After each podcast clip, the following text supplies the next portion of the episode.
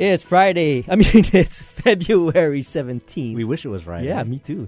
2016. Welcome to another edition of Bytemarks Cafe, where we serve you the first bite of today's technology. I'm Burt Lum. And I'm Ryan Ozawa. First up today, we're going to hear about a couple of upcoming events. Carolyn Gerin joins us by phone to tell us about the Maui Wed Tech Summit. And Cindy Matsuki from the HTDC returns to tell us about the next Wetware Wednesday. We'll also hear about the AT&T Hackathon. And finally, we'll explore the Northwest Hawaiian Islands with Daniel Wagner and Jonathan Tree. Among the many researchers have traveled to the NOAA on the NOAA vessel Okeanos. We always welcome your comments and questions as part of that conversation as well. You can contact us by calling in or sending us a tweet after the break. Well, first, I wanted to share something that's happening uh, put on by HPU, and it's called the 2016 Presidential Lecture Series, and it's on global leadership and sustainability. And this is this is coming up pretty quick. Uh, it's going to be tomorrow, which is uh, February 18th at 5:30, and it's gonna it's called "Can Science Save Us?" and advice for the next president of the United States, and it's featuring Neal F. Lane, who's a PhD, but he's also senior fellow for uh, science and technology over at Rice University, um, the James A. Baker. Institute for Public Policy and the Malcolm Gillis University Professor Emeritus and Professor of Physics and Astronomy Emeritus. And so he's a very well well recognized fellow, but he's also one of the former directors of the NSF. And of course, the the the topic of conversation is you know a lot of the money that goes into science in America is really provided by the NSF, mm-hmm. and you know the recent discovery of gravitational waves were was funded by the NSF. So anyway, this uh, fellow is going to be talking uh, as a part of the this series that HPU is putting on. It's going to be on Thursday, February 18th at 5:30 over at Aloha Tower Marketplace, and we will put that up on our show notes for later on this uh, this evening. And another reminder: next uh, Thursday, the 25th, is the 16th annual HVCA, the Hawaii Venture Capital Association Deal of the Year Awards Gala. That will be next Thursday. Basically, a opportunity to celebrate the most recent deals, the greatest successes, and the greatest and most creative entrepreneurs in our community. And uh, we've had Millie James talk about it in the past. It's a annual tradition, and we hope that you'll consider attending. For more information on that event, again next Thursday, the HVCA Awards Gala is. Uh, you can go to hvca.org for more information on that. Very good. And of course, uh, first up, we want to welcome Carolyn Gerin by phone, and uh, she's here to tell us about the upcoming WedTech Summit on Maui. Welcome to the show, Carolyn. Thank you so much for having me, and I'd also like to thank the High Technology Development Corporation that told me all about you, and um, that's why I'm even here. So glad to connect. Thank you so much for having me on. Yeah, and you're calling in from California, correct? Um, in San Francisco, and I'll be on a plane to beautiful Maui on Friday. Well, so that that's uh, you know a good enough excuse for why you haven't heard about Bytemarks Cafe. Actually, we're, you we're know what? I have heard of it because I've I've had my my eye on Hawaii as a very interesting place where good business and technology is happening for about a year now. So I I, have, I do know about you. Oh, Excellent. very good, excellent. Yep. Yep. So we've I've got. Seen, uh, I've seen some of your episodes on YouTube as well. Oh, oh. my. Yeah, well, yeah. so we've, uh, we've we've we've heard about clean tech, we've heard about green tech, we've heard about ag tech, um, but this was a new one for me, Carolyn. Wed tech. Uh, I guess that's an intersection between weddings and technology. What is the Wed Tech Summit?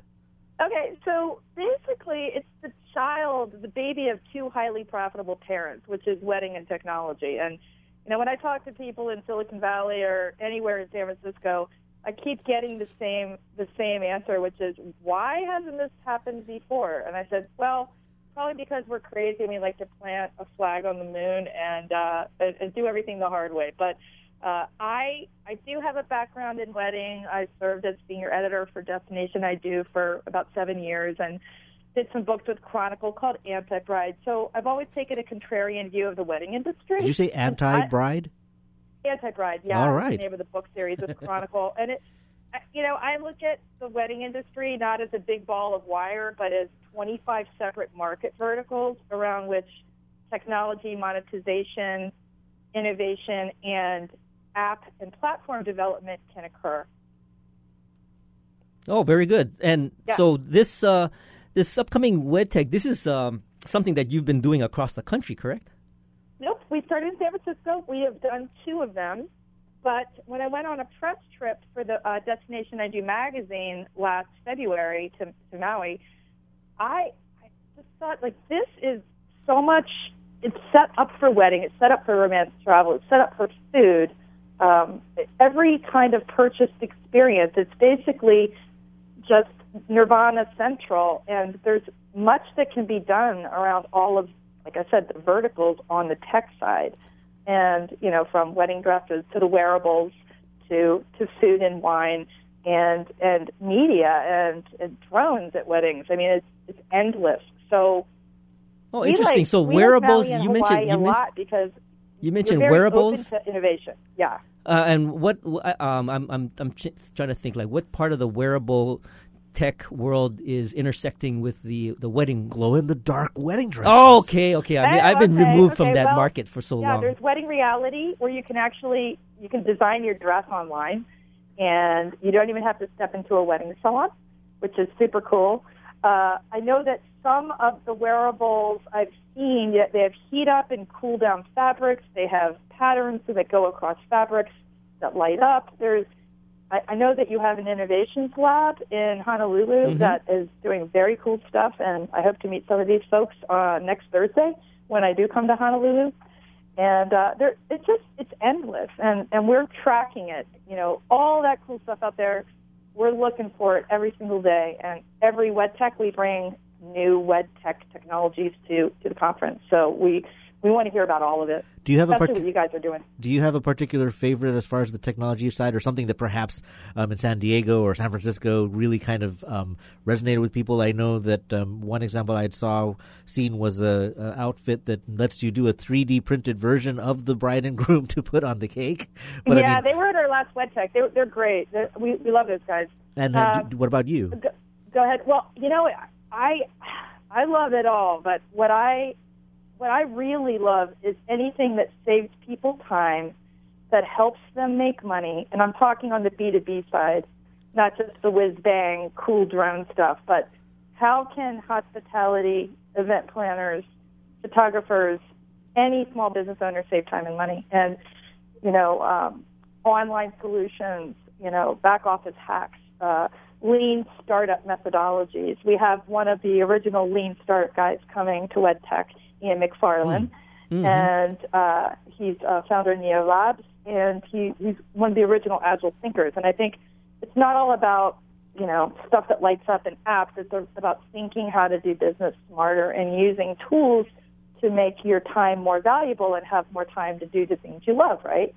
So that's also WedTech. It's not all the sexy apps all the time. Sure, sure. So, uh, who do you have uh, in mind in terms of uh, attendees? Are you looking primarily to the, the Maui market, or are, are you opening it up to anybody who's interested in this web, wed tech intersection? Well, it's it's very much modeled after a very good friend of mine's conference, uh, Brian Ziska of SF Music Tech, and it's B two B and B two C. So if you're a hotel and you want to learn about how to get to the digitally engaged couple, the millennial couple who does everything in app and everything on their phone, you want to know how to get to them and you want, want to know how to talk to them on social. Mm-hmm. If you are a a brand, for instance, like a, a bank, I spoke to B of A. They won't be here, but they are interested in the newly married couple and how to get them in as a um, as a you know the, the cradle to grave customer, right? So they want to figure out how to get to them, and a lot of this is around storytelling. So And- the, the, the and- target and- would be people who are looking to serve that market. Uh, I would imagine brides and grooms, the future brides and grooms, would be interested and might attend, but really it's catered toward those service providers. It's, it's, it's B two B, but you'll see some B two C. Uh, stuff. You'll see some some consumers coming in. You'll see some wedding photographers coming in. You'll see hotels coming in. We have a significant uh, group coming from the government, from the Maui Mayor's office, from the MEDB. We have uh, the HTDC coming, which we're very excited about. And they've been with us, um, you know, been supporting us since you know the beginning. Mm-hmm. Uh, it, it's it's going to be a mix, and that's what I think makes it exciting, and that's Sounds what I'm really looking forward to, and Well, really seeing the business community of, of Hawaii, and and it is Hawaii wide, not just for Maui. Sure. And so, tell us uh, where and when is this taking place? Oh, it is starting on well, our VIP uh, media sponsor and speaker uh, event is on the uh, 21st in the evening at Mick Fleetwood's restaurant, and we hear he may even be there. We're not sure, but he may be. And then on the 22nd and 23rd at the Royal Lahaina. Royal okay, Lahaina. very good. And, so, uh, if somebody wanted to attend, and I think many people might, uh, where can they go for more information? You can go to www.wedtechsummit.com. Very good. We'll put that up on our show notes. Thanks, Carolyn, for joining us. Beautiful. And I just wanted to say we have two free conference passes for any of your listeners if they would like to attend. Ah, how does that work? We'll we'll be in touch. Yeah, send me me. that info and I I'll, I'll put it up. Yeah. Sounds good. Thank you. Perfect. Thank you. Thanks, Carolyn. And of course, next up is Cindy Matsuki from HTDC. And Speaking of course, of, yes, and we uh, also have uh, uh, Ben Nelson on the phone, and they're here to tell us about Wetware Wednesday and the AT&T Hackathon. Welcome to the show, Cindy and Ben. Hey, welcome. Thank you for having me. Well, so Cindy, Aloha. Hi, Ben. Pleasure to be here.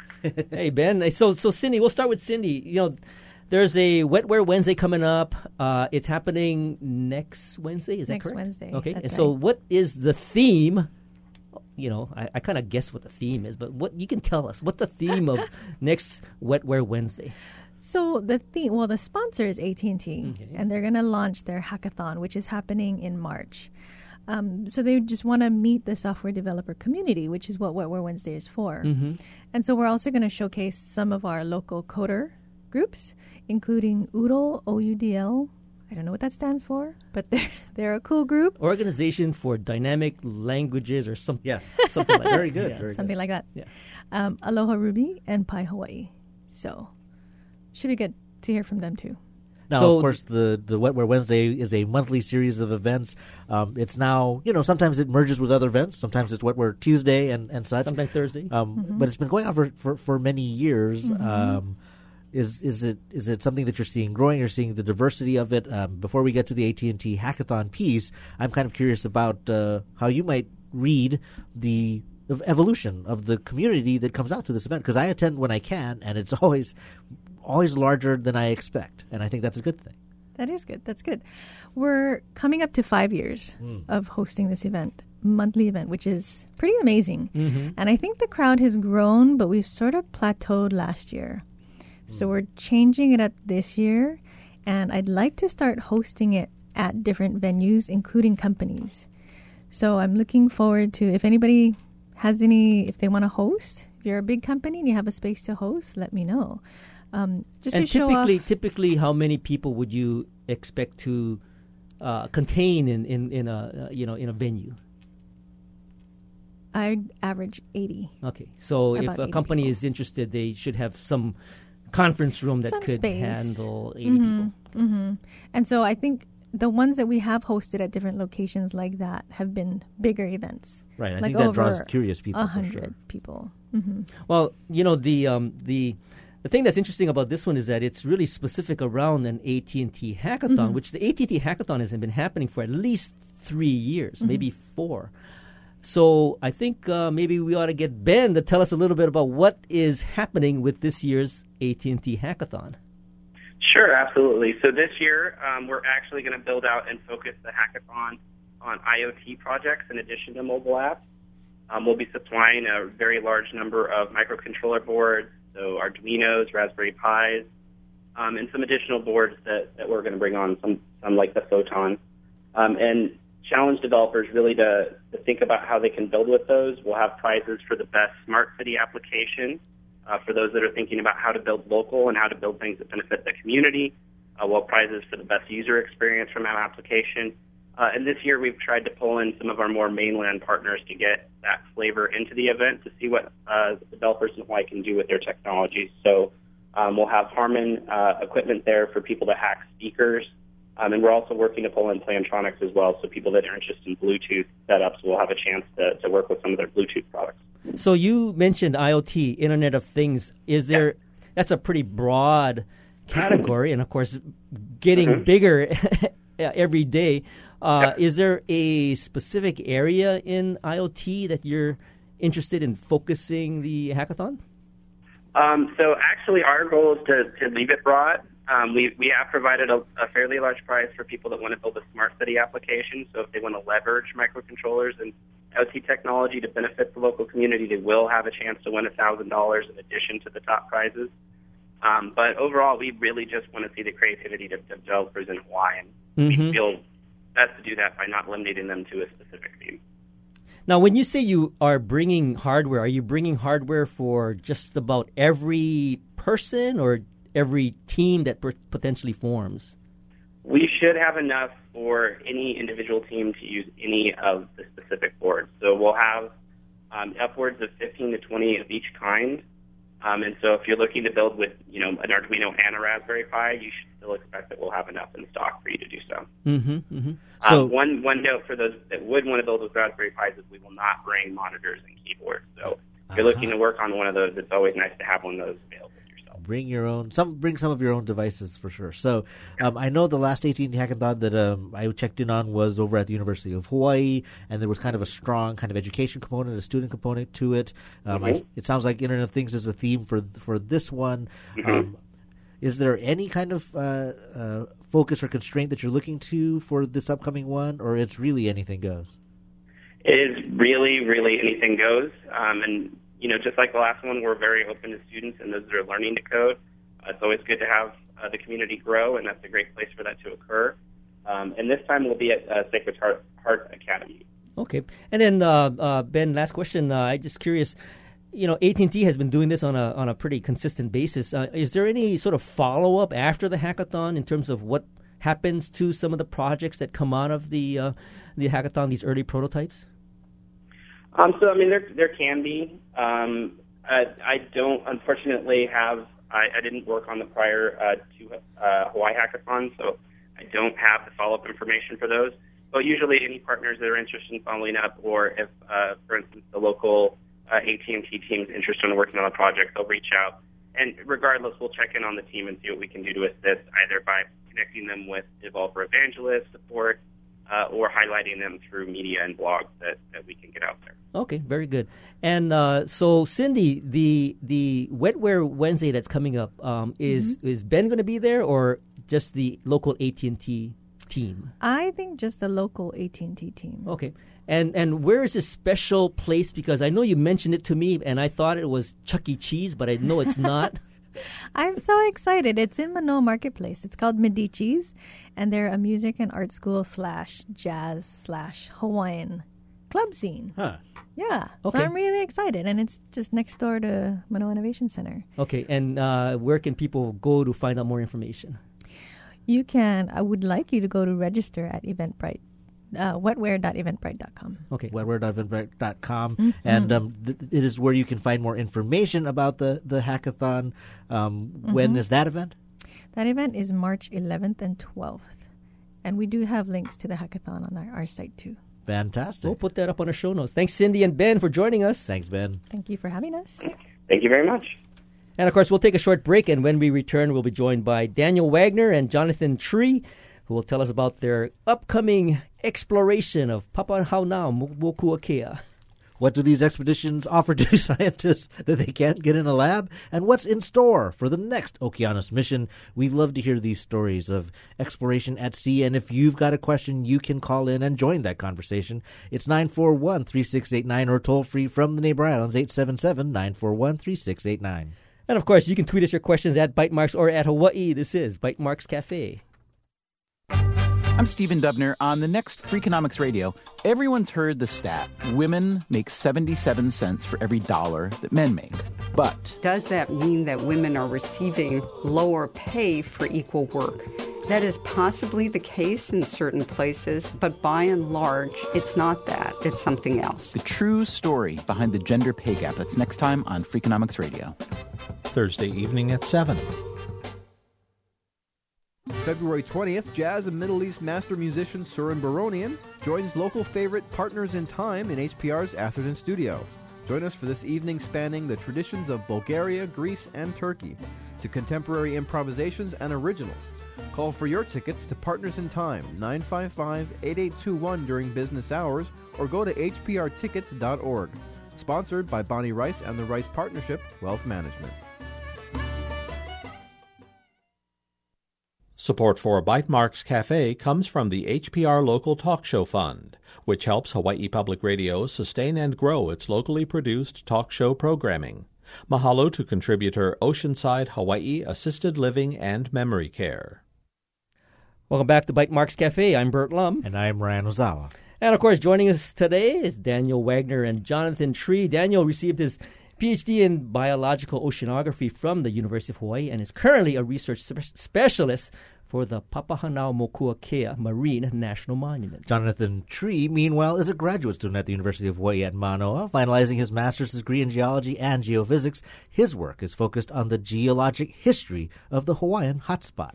And of course, what areas will the Okeanos uh, Explorer focus on on this expedition? And of course, what tools will researchers, researchers be using?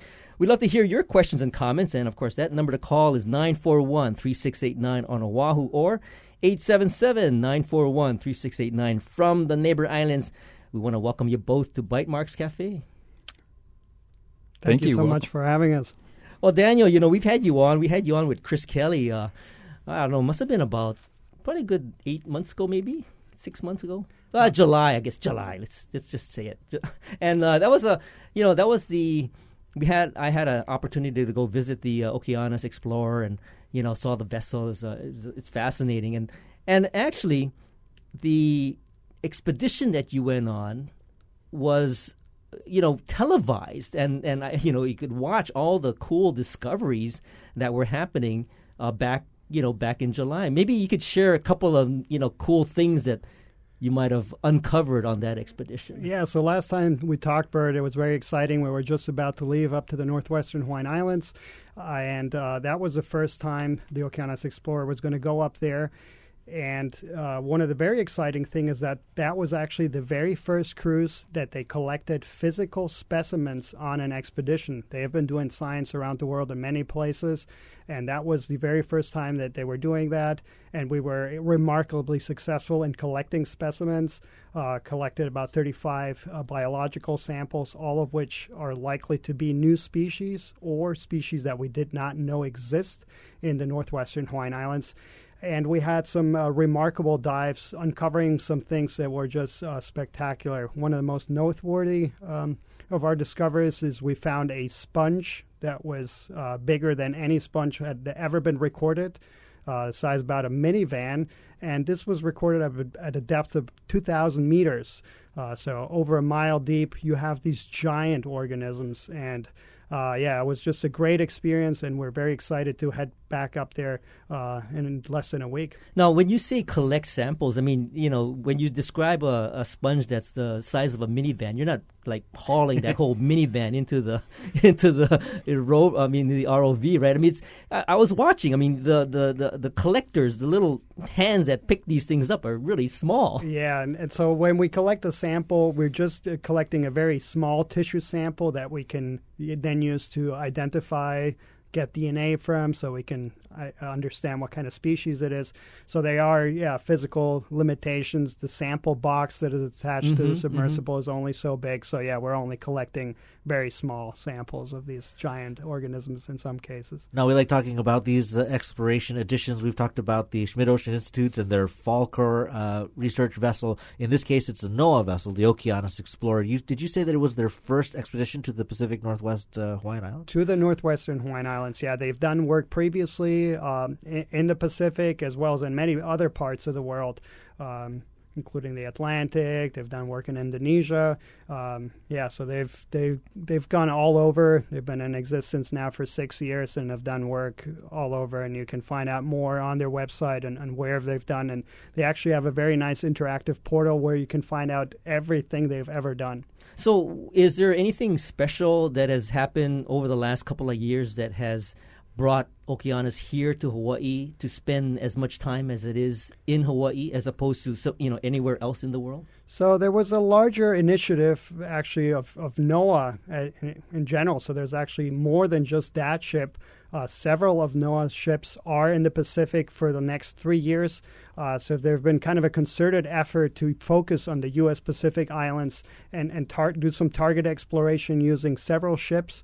And so, yeah, we've had uh, the Nautilus here, we've had mm-hmm. the Okeanos Explorer here, uh, the Brown is currently here. So there are several of NOAA's ships are currently in the vicinity uh, to try to leverage some resources and uh, some cross-site um, synergy. You know, and uh, the one last thing I want to talk a little bit about this topic is that um, has there been a greater influence in terms of funding to make this happen here? Because you know everything costs something, and and to have that kind of dedication to Hawaii, uh, I think is a great thing. But somebody must have been able to convince Congress to you know let some money go and you know have this uh, happen here. Is that is that influence happening? I guess in Washington. So there there is a NOAA program, uh, the NOAA Deep Sea Coral Research and Technology Program. Uh, that's a cross NOAA program that looks at uh, deep sea corals and sponges uh, throughout U.S. waters. Mm-hmm. And because deep sea research is expensive, they try to focus on uh, different geographical regions in three year cycles. Uh, so pr- before this, it was in the Atlantic, and now for the next three years, they're focusing the research here in the U.S. Pacific. And so that is part of it oh, as well. Okay, very good.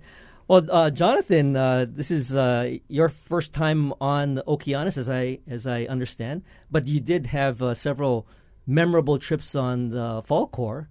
Yes, that is correct. Uh, I was actually with Daniel on one of two 36 day legs up to the Northwest Hawaiian Islands, which we our primary target was actually mapping a lot of the places that we're going to be diving on in this next upcoming e- expedition. And so uh, that's a, actually a critical thing to know what you're going to be diving on right before you actually go there. The ROV actually uh, is preferred to land on more or less a flat surface, and if you do not have any of the high resolution uh, mapping data that shows you what the seafloor looks like, those type of landing sites become a little bit harder to find. So, so the mapping technology that you're currently using, what kind of resolution are, are we talking about? Uh, the resolution will depend on not just the depth, but also also the uh, conditions at sea while mm-hmm. you're actually doing the surveying. Uh, the Falkor collected some beautiful data, just uh, simply due to a, a, little modification on their ship's hull called a uh, gondola, which is a wing that prevents any kind of the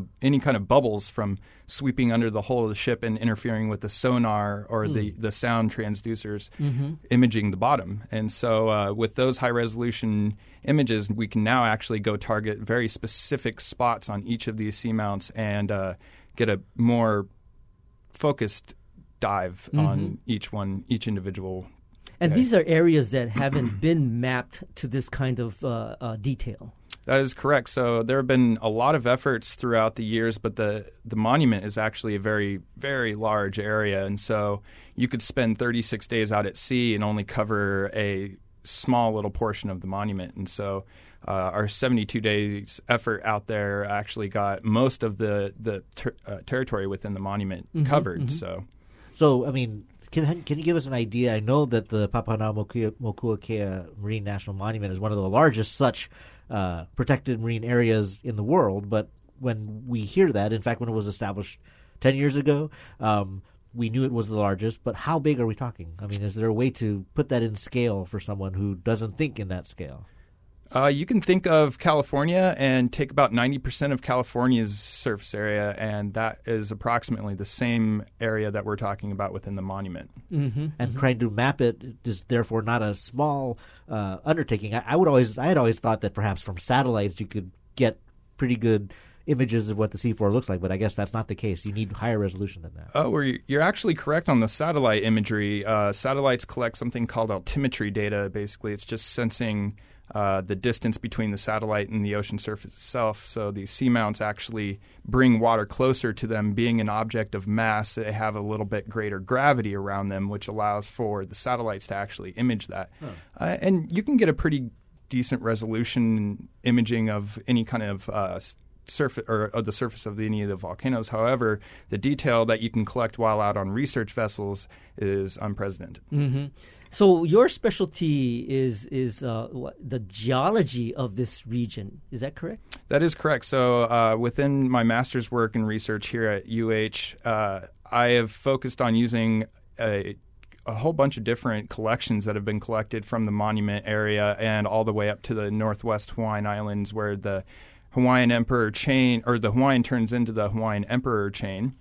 And uh, using those samples, I actually look at the, the chemical makeup of not just the rock itself, but also the minerals that are contained within the rock. And the neat thing about some of these different chemical characteristics of Hawaiian volcanoes and Hawaiian rocks is that you can you can tease out a lot of very interesting in- information as to uh, the history of not only the hot spot and its volcanic activity, but why it actually erupted differently at one stage and uh, the same as the Hawaiian Islands are erupting right now, other times. Mm-hmm, mm-hmm. Now, Daniel, your specialty is more on the microbiology side, on the, the living creatures side. Um, so while all of this mapping is going on, and now that you, you actually now that you have these maps to show you uh, the topography of where you're going to be researching, what was it that you were focusing on um, in your research? Uh, so yeah, we are targeting areas that have very specific topography. Uh, so what we're basically looking for are corals and sponges and large communities of these large aggregations. Now, deep sea corals and sponges are both filter feeders. They filter on little particles that are dissolved in the water column. Uh, so you have aggregations of these organisms in places where the local topography accelerate uh, currents. Mm-hmm. Uh, that happens uh, towards the tops of seamounts or on uh, the flanks and crests of ridges. Uh, so we're basically looking through this high resolution data that Jonathan was mentioning and looking for some very specific features where we find very steep topography because that's where we're going to find some very interesting biology as well. So the areas that you're obviously looking at are, are different from the areas that you had explored previously. So, I mean, you know, when you go out on a mission, I mean, you can only cover so much ground. So, uh, relatively speaking, I mean, there's a lot more to uncover. Absolutely. So we talked about the monument uh, being enormous in size, so almost 140,000 square kilometers in size. It's enormous. It's 2,000 miles in length. Uh, so getting there is is, is, is, difficult, and, and getting to every single corner is is difficult. Um, one thing we haven't really talked about is that the monument is largely very very deep water. Uh, in fact, over 98% of the monument is at depths below 100 meters, uh, and much of it much, much deeper. We really need these remotely operated vehicles and these advanced technologies to get to. And we haven't really been able to get that much data, and so it's very exciting to have a dedicated exploration to look at these deep areas, which represent the largest portion of the monument. I'm curious, uh, you know, in terms of the frequency that you are able to go out there, maybe, I don't know, maybe it's three or four times a, a year, how many years do you think it would take to actually explore the entire monument? Uh, well, it depends what you what you mean by exploring. If you just mean mapping it, you could probably knock that out in uh, in several cruises if you had dedicated. But for example, putting divers on it and, and getting mm-hmm. a look and imaging it and, and seeing uh, that would take a lifetime on, on some of these ROV dives, even on ones that we are very successful, we cover maybe a half a mile in, in, in length that we get images from. Um, so yeah, that would take four thousand dives to basically go uh, get yeah. the whole thing imaged. So that's when you when you talk about the biodiversity. I mean, clearly the importance of this type of research and exploration is to find things that have yet to be discovered that are that are unknown. You know, resources that could perhaps help, but certainly. Um, types of life that might be endangered that we didn't even know existed prior to that. Uh, I know when we talk about extreme deep sea research, Marianas Trench and, and such, you talk a lot about like creatures that live at high pressure and look like aliens and are really kind of mind boggling. At the depths that we're talking about, even at the deeper ends of the Papahanaumoku Kea Marine National Monument, is it something like that, or is it still something that would be familiar perhaps to a scuba diver? No, and so I actually would really encourage our listeners. You can follow uh, these dives in real time. So anyone that has an access to a computer uh, can basically look at these dives at the same time that we are looking at them in the ship and you will see that a lot of these organisms, these sponges and corals, look nothing like what you see on shallow water mm. reefs. So uh, it's it is actually uh, quite remarkable, uh, fascinating to not just the biologists like myself, but uh, to anyone because you have uh, very high resolution capability of to image these things by the remotely operated vehicle, and then combine that with just uh, sheer beauty of some of these creatures. Uh, you know, we're talking to uh, Daniel Wagner and Jonathan Tree, both uh, researchers on the upcoming Okeanos Explorer expedition to the Northwest uh, Hawaiian Islands. And of course, if you have a comment or question, feel free to give us a call. That number is 941 3689 on Oahu or 877 941 3689. Now, you know, Daniel um, and, and Jonathan, you are definitely uh, involved with sort of a, a um, leveraging the technology, showcasing what is what is out there, having people be involved with, with watching what you're discovering. Are you also involved with sort of perhaps getting some schools involved, or what's the educational component of, of these expeditions?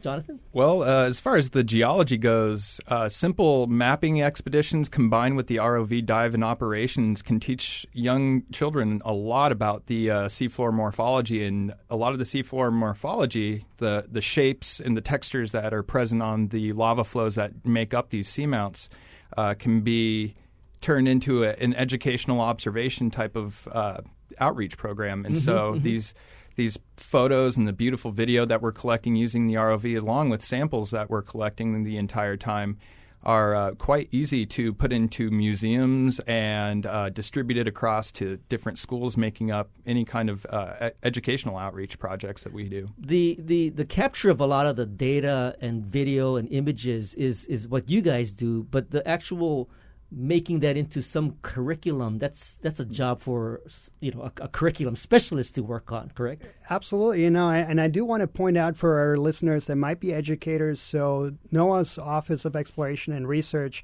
uh, they have a website uh, including the okeanos explorer where they put out a lot of educational materials that are related to our expedition. So they actually have curriculum already established. Mm-hmm, mm-hmm. Uh, there's video there. There's some summary video. There's some lesson plans. Uh, so if you just uh, uh, Google Okeanos Explorer Education, there's a wealth of information that's well available to educators of all ages. This includes middle school, elementary school, high school, all the way up to university. Mm-hmm. Now, Dan talked a little bit about collecting samples. Uh, Jonathan, I'm curious how that works on your side. Um, is that something? Is it still largely you know, using scanners and, and, and studying topography, or are you at the point where you're now collecting samples of sediment and rocks and such uh, as part of your research? Yeah, so uh, along with the biological samples that we collect on each ROV dive, we are also collecting uh, up to two samples per dive as well of uh, lava rock and material that makes up the, the seamounts itself. And so what that goes into later on after the samples have been archived and distributed is uh, researchers such as myself or young graduate students will actually try to one age the rocks using radiometric dating or uh, do a simple geochemistry experiment trying to figure out what the compositions of these rocks can tell them about each individual volcano. So mm-hmm. these these samples that we're collecting from a, a place like the monument are in, incredibly valuable to the the scientific community of geologists since uh, it's not as Dan mentioned, it's not as easy to get up there and actually not just simply get a ship up there, but also get an ROV down there where you can see the sample that you're collecting. And uh, this is a this is a lot different than other methods of collection where uh, most geologists they simply just put a bucket over the side of the ship and drag it along the, the ocean floor. It's called dredging, and so you never see where the sample comes from. You don't really have any details of what what it looked like before you picked it up in the bucket, and so this very specific targeting by the ROV of samples allows us to actually be a little bit more picky on which samples we like and which mm-hmm. samples we don't like. And uh, we make those judgments as we go along on the ROV dive each time. Has, so, there, has there been anything particular interesting that you've brought up? I mean, when you're exploring such a, a pristine environment, I always, Matt, I'm always curious about the kind of things that you see that you didn't expect or, or that were, were surprising. I mean, when we talk about a protected uh, marine monument, for example, there's concern about mining uh, manganese nodules or you know things that people might try to exploit before we understand them fully. In your research, uh, have you, even though you're not just using a dredging bucket, have you brought up uh, anything in particular that you were especially proud of? Hmm. Well. Uh, I would love to see the samples that we collected on our last leg up there. There's a couple of localities that I have a specific interest in that we uh, we use the ROV to target those areas specifically, so we can learn more about what what kind of rocks make that up and what kind of features are out there and why. And so, uh, even though I probably will not get to get my hands on any of these rocks very soon, huh. there are a couple of rocks that I know I have to know for a fact that are just going to reveal some incredible things about the geology of the, the Hawaiian Ridge. You know, I want to uh, talk a little bit more about the the samples and, and actually what happens after you guys get back and, and who actually works on perhaps dating and, and getting you know more scientific information out of those samples. We'll hold that thought. We'll be right back after this short break to continue our conversation with Daniel Wagner and Jonathan Tree about exploring the deep ocean seamounts. What can they tell us about the history of the Hawaiian Islands and what perhaps might we learn about the future of our ecology? Of course, we'd love to hear from you as well. You can call 941 3689 or from the neighbor islands, that's 877 941 3689. This is Bytemarks Cafe. Audiences are fascinated by stories of killers without a conscience, and the author of the tragic comedy Roberto Zucco wonders what it is that draws us to characters who live outside the rule of law. It's a new production of the Windward Community College Theater 260 students, and we'll meet the director tomorrow morning at 8 on The Conversation.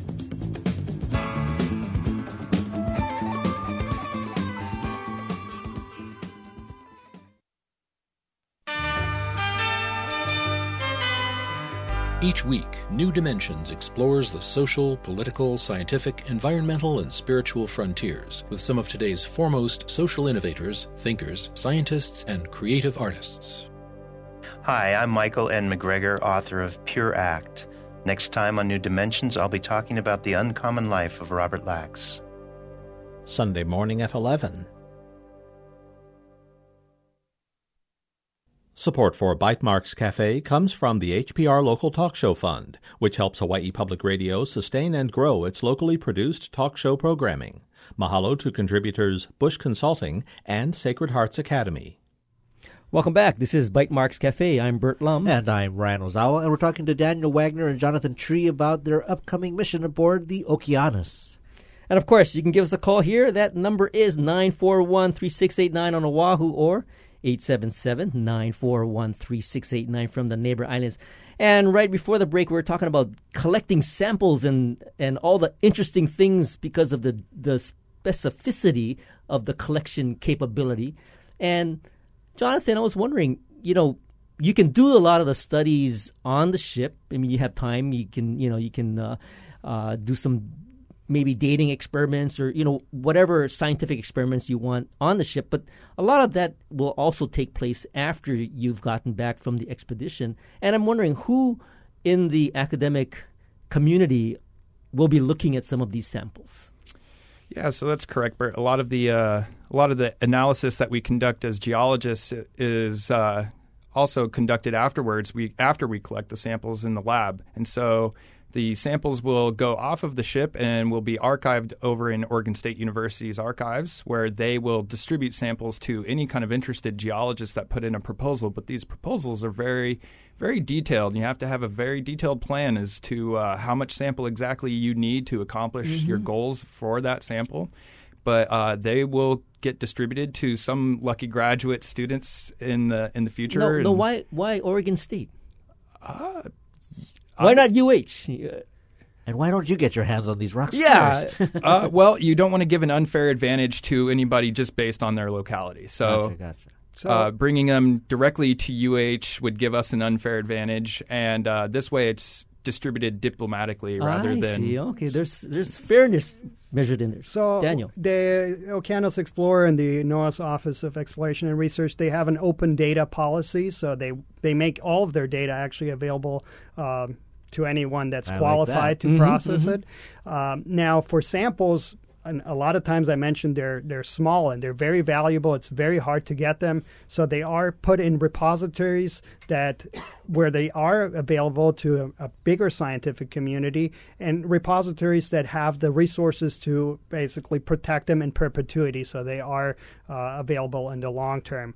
For the biological samples, a lot of those are sent uh, to the National Museum of Natural History, the Smithsonian Institution in Washington, D.C., because they have just unbelievable capabilities of making these samples available uh, no, in the long term. And in cases where we've able, uh, collected a, lot, a little bit of a bigger sample, we actually subsampled and left some some of that tissue samples here at the Bishop Museum. Mm-hmm. Uh, so they really are trying to make the samples available to the larger community, realizing that when you only have a small piece, it's valuable, and you're trying to get the most out of it. Now, mm-hmm. Daniel, when you talk about uh, biological samples, are you bringing uh, living uh, samples back, or just not, or not? I mean, for example, when you're collecting something from high pressure deep in the ocean, certainly you might you have to preserve that pressure condition when you bring it up to the surface. I mean, how does that work? So yeah, I mean, what we are sampling are corals and sponges primarily, and we're to- only taking small tissue samples, so we're not killing the organism. Right, we're right. taking a small piece that we can use to identify it. Um, now, yeah, because the pressure difference is so big, it'll be uh, an enormous challenge of, of keeping these things alive in aquarium cultures later. So it's a completely different environment when they're back on the ship. Now, now, Jonathan. I mean, uh, now that I think about it, is the Oregon State uh, are they pretty much set up to provide the mechanism, the procedure by which people can submit proposals in order to get sampling, and and are they a sort of a central repository for a lot of uh, this this sort of geologic uh, uh, specimens? I mean, it makes sense to me now that if you know if they are set up to do that, that's probably the best place for it to go. Uh, there's a couple of institutions that are actually set up to do this. Really, you just need a big room where you can put a bunch of rocks.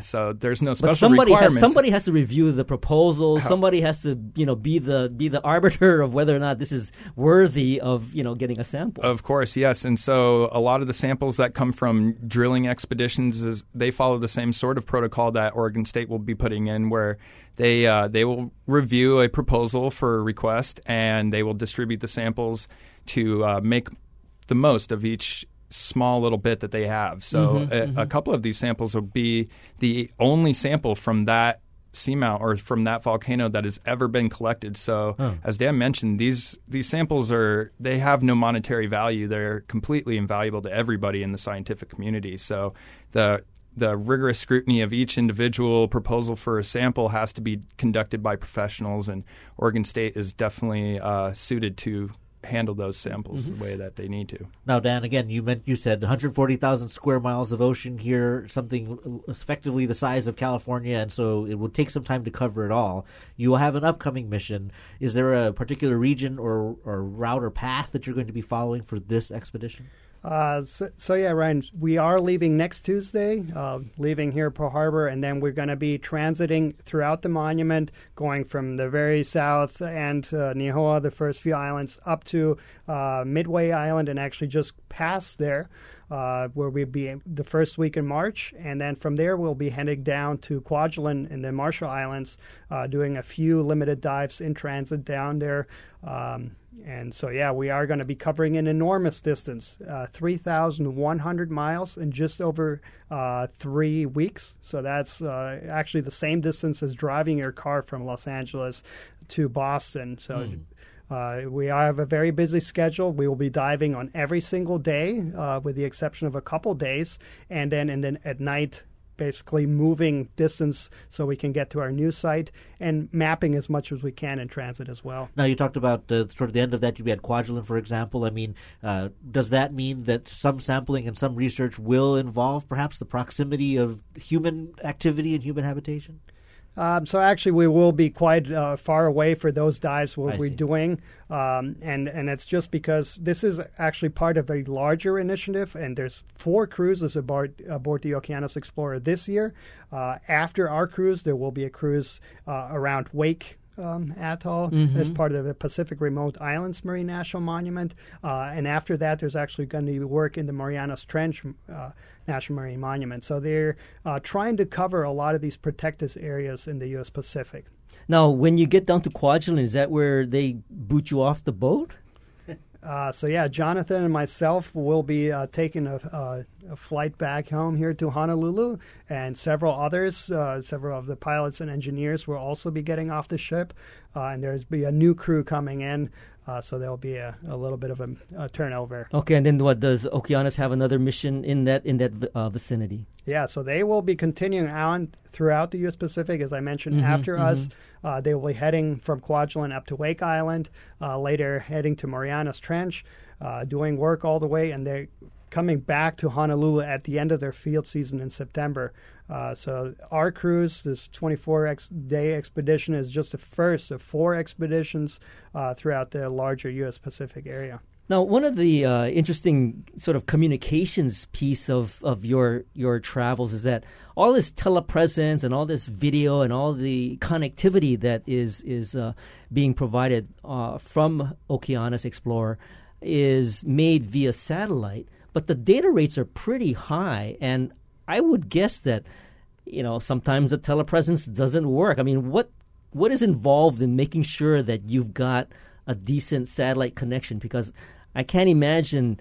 Well, I've got to imagine that there's some pretty precise aiming mechanisms that uh, are, you know that's on board Okeanos Explorer to achieve that. Yeah, uh, it's quite remarkable what they are able to achieve.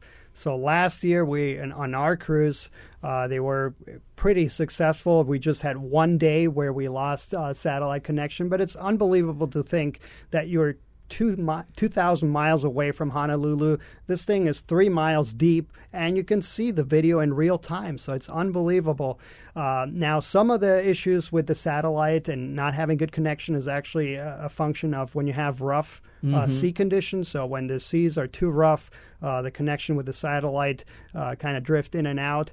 Uh, but we hope for smooth sa- uh, sailing on this expedition so that all of you guys can fall in real time and share the excitement. And we had a caller ask um, where that live stream is. You know, if if, if Netflix isn't cutting you want to watch deep sea video live. It's fun watching. I really, it was engaging to me. Where can you go? Uh, so the Okeanos Explorer website. So you can either Google Okeanos Explorer or on oceanexplorer.noaa.gov. Uh, there's a link there to a live feed where you can watch uh, the live video feed, and they actually even have a mobile app. So you can download that, and if you don't have a computer but have your smartphone, you can actually watch the video on your smartphone as and, well. And you'll be uh, you'll be televising pretty much the entire day, right? I mean, as soon as the ROV gets lifted and, and hoisted and set into the ocean, I mean, that's about the time you start broadcasting. Is that correct? Video is actually available around the clock. So when the ROV is in the water, you can watch that. When it's not in the water, there's other cameras, uh, so you can see what's happening on the deck. Uh, when we are processing samples in the in the laboratory after the dives, that's broadcast too. So you oh, can so ha- there's uh, there's a camera on, on you guys uh, while you're you know doing s- sample uh, sort of analysis. Jonathan, have you been caught perhaps dancing in the sample room? Uh, not yet. Uh, you'll have to tune in just to see if you'll. is there any interaction with the audience? I mean, do you behave, or is there any impact? I guess the fact that you have this opportunity to reach a global audience live while you're doing your work, or science is science, and that's not a factor in what you're doing. Well, uh, there there is some contact that can be made by the general public to us. However, most of the um, the communication is done between the the engineers and scientists on board, as well as the scientists that are on shore viewing the uh, the live stream video as well. So, mm-hmm. uh, yeah, I think most of the most of the interaction is between the scientists and and, and who's on yeah, and the so crew. there's a two-way communication between shore-based scientists uh, and uh, the ship-based scientists, where we have an actual dialogue and we talk and forth. Uh, the general public can basically view what's happening, but uh, can't necessarily call in and ask for close-ups or samples to be collected. Uh, but we do have actually w- one really cool thing they do is on one particular day of the expedition, and this is going to be on March 3rd. Uh, they have a partnership with Reddit. Uh, it's a website. Oh yeah, uh-huh. Yes, yes. Ask So, me anything. Ask us anything. So on that day, they will uh, provide a link on the Okeanos Explorer website, and any one of you guys, listeners, educators, anything you are interested to know, you can ask the scientists, engineers, pilots on board, and we will do our best to get through all the questions. Now, before we run out of time, we mentioned earlier that the Papahanaumokuakea Marine National Monument is 10 years old, in fact, established, according to Wikipedia, in June of uh, 2006. Um, and there are some ways that that milestone are, is going to be marked, correct, Dan? Uh, yeah, that's a very good point, and thank you for reminding me, Ryan. So, yeah, we are celebrating our 10th anniversary of Papahanaumokuakea Marine National Monument, and we're also celebrating this year the sixth anniversary of Papahanaumokuakea becoming um, a World Heritage Site uh, by the United Nations. And in fact, it's so significant that Papahanaumokuakea is currently the only site in the United States that is distinguished for both its cultural and natural resources. Uh, so, really highlighting how important and how much of a treasure that is, this is not just to Hawaii, uh, but to the United States and to the world in general. Now, you know, I, I gotta I gotta say open data one more time uh, because you know that's kind of like my thing. But the data that is produced, I mean, how quickly does that get posted up to the website or wherever uh, you know uh, NOAA makes this available? And I know it's pretty impressive because you know it's uh, uh, not only the video but you know the, the the telemetry that you folks collect. I mean, how and how quickly do you guys turn that around? So a lot of the mapping data and uh, more of the remote data uh, they do after dives are over. Um, they they basically send all those data files to shore. Mm-hmm. Uh, so scientists on shore are, are, able to access it basically the same day. Um, the video, and that is, of course, in real time. Uh, and then the samples are made available as soon as we get back and are able to put them in boxes and ship them to museums and repositories. So uh, there is a very fast turnaround time in making this available to researchers. Mm-hmm. Fantastic. Now, um, Jonathan, do you know anything about? Uh, I think it was mentioned the World Conservation Congress. Um, event that's coming? No, or that's still a Dan question. That's definitely a Dan yeah, question. Yeah. So and and you so how is is NOAA participating or is Okeanos Explorer? I mean, what is it that's uh, that's so your part in that? The World Conservation Congress uh, this September uh, here in Hawaii. It's the very first time this is happening on U.S. soil. Um, it's been kind of compared as the Olympics of conservation, so it's a very mm. big deal that we have this here in Hawaii. And this showcases everything that's happening around the world with uh, uh, marine conservation and conservation in general. Uh, Papahanaumokuakea will be a big uh, part of it, and uh, folks can come down and learn more. Uh, the Okeanos Explorer will also have a presentation highlighting their research. Uh, so it's a huge gathering of scientists, managers, conservationists, uh, and it's a very uh, fortunate thing that we have this here in Hawaii. Well, it sounds like you've got your work cut out for you. Jonathan, after you get off the Okeanos, what's the next uh, milestone for you in your research? Oh, well, the next milestone will actually still be working with a lot of the data that we've collected on mm-hmm. the cruises uh, over the past couple years. So um, now that we have imagery of the bottom, we have samples that have been collected from the bottom. Uh, the next step is to actually think of some interesting questions in which to use that material for. So uh, I'll spend the next year or two uh, looking at some of the mapping data and uh, actually some of the giant marine landslides that have occurred that mm. have are along the entire Hawaiian Islands that we uh, we use the mapping data to take a look at and well, we're looking forward. Reconstruct. Yeah, great. We'll be looking Send us your uh, white papers. well, Daniel Wagner and Jonathan Tree are both researchers on the NOAA vessel Okeanos Explorer, leaving for Papahanaumokuakea on February 23rd. And of course, you can watch their video and, and wish them the best. I want to thank you both for joining us today. Thank you. Yeah, thank you so much. And thank you for listening to Bytemarks Cafe. Join us next week when we'll look into why opihi have been in short supply and efforts to save them. And of course, if you miss any part of this edition, you can find the podcast of tonight's show on bytemarkscafe.org. And if you have any comments or suggestions, you can email us at feedback at bytemarks.org. And of course, you can find us on Twitter. I'm at Bytemarks. You can follow me at Hawaii. Our engineer is David Chong, and our executive producer is Beth Ann Kozlovich. And we leave you with our song pick of the week. Here's a band called Night Beats and a song called Sunday Morning. See you next week on another edition of Bytemarks Cafe.